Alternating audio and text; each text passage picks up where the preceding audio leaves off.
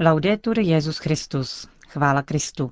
Posloucháte české vysílání Vatikánského rozhlasu v pátek 4. dubna.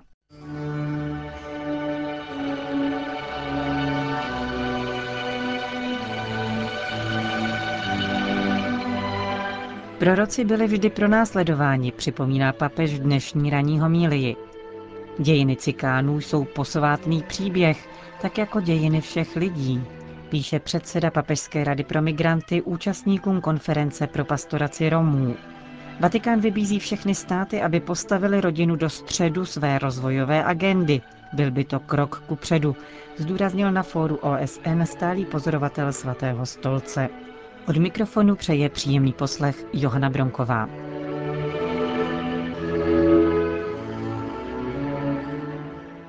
Když hlásáme evangelium, jdeme vstříc pro následování, prohlásil papež František při dnešní raní Eucharistii v domě svaté Marty. Petrův nástupce zdůraznil, že dnes je více mučedníků než v počátcích církve a vyzval věřící, aby se nebáli nepochopení a persekuce. Papež František ve svém dnešním kázání vyšel z prvního čtení z knihy Moudrosti. Poté poukázal na nástrahy, které Ježíšovi kladou jeho nepřátelé. Šíří o něm pomluvy, podrývají jeho věhlas a to vše kvůli tomu, že Ježíš klade odpor jejich skutkům, vyčítá jim jejich provinění proti zákonu, vytýká jim přestupky proti výchově, které se jim dostalo. V celých dějinách spásy, podotkl papež, byli proroci pro následování. No? Dnešní evangelium mluví jasně. Ježíš se ve svých posledních dnech skrýval, protože dosud nenastala jeho hodina. Věděl však, jak skončí a jaký konec to bude. Ježíše však pronásledovali od samého začátku. Vzpomeňme si, jak se na počátku své kazatelské činnosti vrací do své vesnice, vchází do synagogy a káže. Po prvotním obdivu lidé hned začnou, přece nevíme, odkud je. Není to jeden z nás? Z jaké moci nás tedy chce učit? A kde asi tak studoval? A tady čteme o podobné diskreditaci. O tomhle víme, odkud je, ale až přijde Mesiáš, nebude nikdo vědět, odkud je. Diskreditují pána, diskreditují proroka, aby podryli jeho autoritu. Snaží se znevážit jeho důvěryhodnost, protože Ježíš vystoupil z onoho uzavřeného náboženského okruhu, z oné klece. A chtěl také po druhých lidech, aby z ní vyšli. Prorok zápasí s lidmi, kteří uvězňují Ducha Svatého, zdůraznil papež František. Proroky, pokračoval, čeká pronásledování, nepochopení, odsunutí na vedlejší koleji. Není pro ně místo. A tato situace, dodal papež, neskončila Ježíšovou smrtí a vzkříšením. Naopak, v církvi nadále pokračuje. Proroci jsou pro následování zvnějšku i zevnitř. Když čteme životopisy svatých, poznáváme, kolikému nepochopení a pronásledování byli vystaveni, protože byli proroci. Také mnoho církevních myslitelů bylo pronásledováno. Myslím teď zejména na jednoho, který žil v nedávné době. Byl to člověk dobré vůle, opravdový prorok, který ve svých knihách káral církev za to, že se vzdálila z pánovi cesty. I hned si ho zavolali, jeho knihy se dostaly na index, musel opustit katedry a takto už dožil svůj život.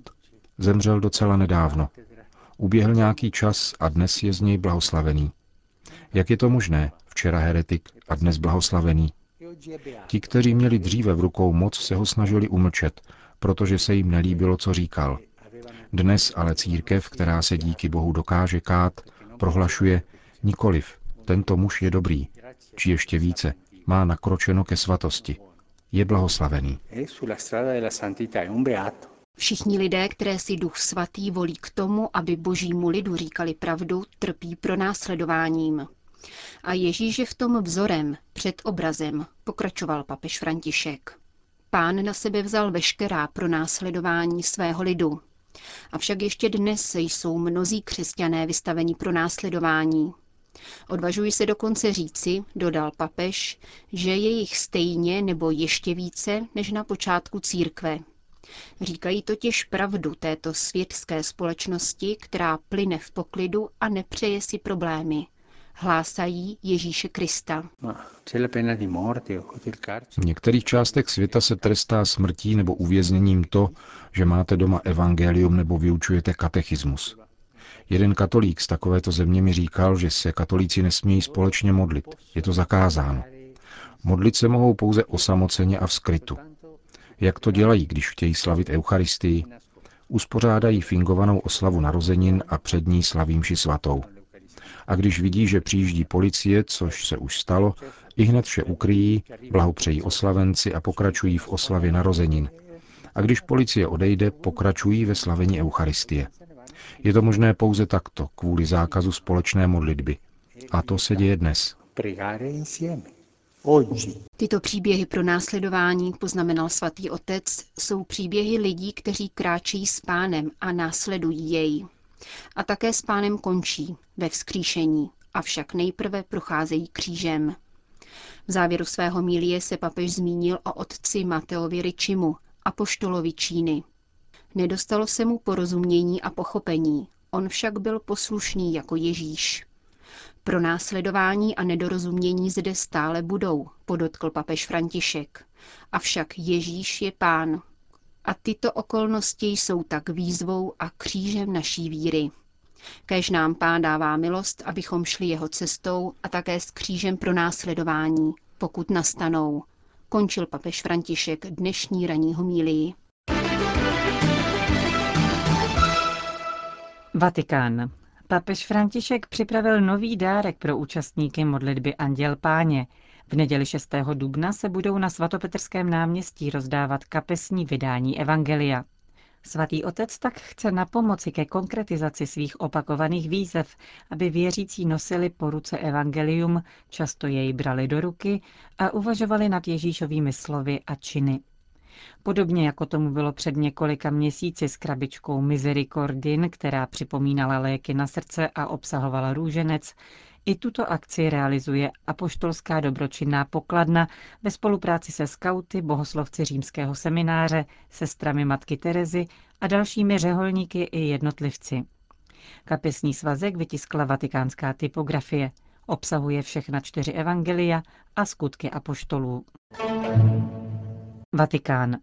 Mnoho jsem se naučil z vlastních chyb, přiznal papež František v rozmluvě s mladými Belgičany.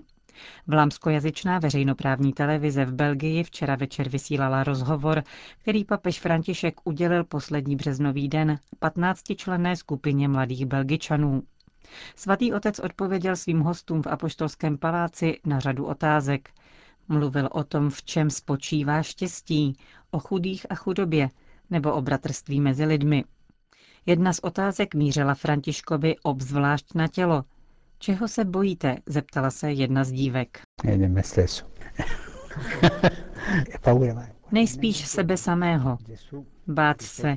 Ale podívej, v Evangeliu Ježíš často opakuje, nemějte strach, nemějte strach. Říká to mnohokrát. A proč? Protože on ví, že strach je věc, řekl bych, normální. Bojíme se života, máme obavy z úkolů, které jsou před námi, strach před Bohem. Všichni mají strach. Všichni. Netrap se tedy tím, když se bojíš. Musíš to tak pocitovat, ale ne mít strach a pak přemýšlet, proč se vlastně bojím. Vysvětlení situace je třeba hledat před Bohem a před sebou samým, případně se s někým poradit. Strach ovšem není nikdy dobrý rádce, protože radí špatně. Řekl papež František v rozhovoru s mladými Belgičany. Vatikán, New York. V úsilí o vykořenění bídy hraje rodina zásadní roli, zdůraznil stálý pozorovatel svatého stolce při OSN arcibiskup Francis Cholikat v diskusním příspěvku na třetím pracovním zasedání této organizace o rozvojových cílech tisíciletí. Vykořenění bídy je největším globálním úkolem, který má dnes svět před sebou a nezbytný předpoklad udržitelného rozvoje, řekl arcibiskup Cholikat. Role rodiny je v této věci nezastupitelná a mnohotvárná, nejen proto, že právě v tomto prostředí jsou formovány nové generace, ale také proto, že budoucnost je budoucností našich dětí a dětí našich dětí, zdůraznil vatikánský diplomat. S odvoláním na Mezinárodní konferenci o udržitelném rozvoji Rio plus 20, která proběhla v červnu roku 2012, připomněl arcibiskup Čulikat nutnost podporovat solidaritu mezi generacemi. Také z tohoto hlediska je nezbytná politika zajišťující stabilitu rodiny jako základní sociální instituce. V rámci předběžných bilancí k roku 2015, který byl stanoven jako meta rozvojových cílů tisíciletí, arcibiskup Čalikat apeluje. Vybízíme všechny státy, aby uznali, že postavení rodiny jako priority do rozvojové agendy po roce 2015 by bylo krokem ku předu. Vatikán Benátky. Křesťané, kteří se bojí stavět mosty a raději stavějí obrané zdi, si nejsou jisti svou vírou a Ježíšem Kristem.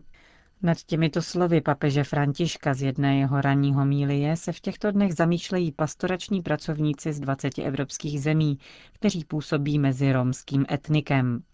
Jejich výroční setkání organizuje Mezinárodní katolický výbor pro cikány. Účastníci Benátské konference chtějí místním církvím a státním úřadům poskytnout konkrétní návrhy, jak se vyrovnávat s protiromskými postoji a společenským znevýhodněním tohoto etnika. Papežská rada pro pastoraci migrantů se setkání účastní v roli pozorovatele. Její předseda, kardinál Antonio Maria Velio, pozdravil účastníky konference psaným poselstvím. Dějiny cikánů jsou posvátným příběhem, tak jako historie všech lidí, které Bůh stvořil jako svůj obraz, píše kardinál Velio. Při strhávání zdí tedy musíme začít od vlastního srdce, zdůrazňuje, což je dlouhodobý proces, který vyžaduje značnou trpělivost. Romové potřebují pocítit lidskost společnosti, v níž žijí, aby se cítili členy lidské rodiny a aby využívali stejných práv, jaká přísluší všem ostatním členům společnosti, píše dále vatikánský kardinál. V závěru pak chválí projekty romské integrace v některých evropských zemích, jako je Makedonie, Albánie, Slovensko nebo Bulharsko, a doporučuje všem pracovníkům v této oblasti směrnice pro pastoraci Romů, tedy dokument, který Papežská rada pro migranty vydala roku 2005. Sýrie. Podle Syrského observatoria pro lidská práva stál konflikt v této zemi už 150 tisíc lidských životů a stává se tak jedním z nejkrvavějších v regionu. Nejméně třetinu obětí představují civilisté, z toho 8 tisíc dětí. Hovoří chaldejský biskup Alepa Antoine Odo. Chybí bezpečnost, není práce. Lidé jsou stavem věcí vyčerpáni. Jako předseda Charity se denodenně setkávám s lidmi v nouzi. Mnoho lidí nemá prostředky na nákup potravin, protože ceny drasticky vzrostly. Jedna žena mi vyprávěla, že s manželem prodali snubní prstínky, aby měli z čeho žít. Chybí léky a pokud jsou, prodávají se za horentní sumy. Ale požijeme v neustálém strachu před bombami, které padají na domy, školy a kostely. Alepo se stalo městem přízraků. Nejde elektřina, večer každý sedí ve svém domě. Prosím o modlitbu za nás a za mír, abychom znovu mohli žít důstojně.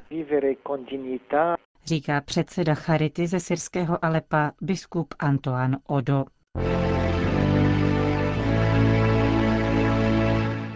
Holandsko. Utrechtská arcidiecéze znovu otevřela vlastní seminář. Informoval o tom kardinál Willem Eik, který jej před čtyřmi lety z bolestí srdci, jak tehdy říkal, musel uzavřít kvůli vážné finanční krizi v diecézi. Své kandidáty kněžství poslal do semináře v Amsterdamu.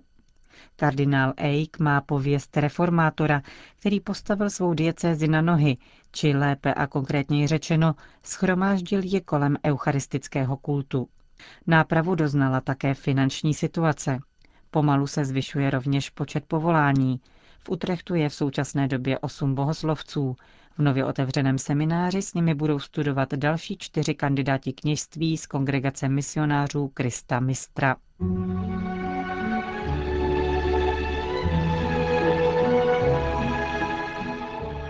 Končíme české vysílání vatikánského rozhlasu. Chvála Kristu. Laudetur Jezus Christus.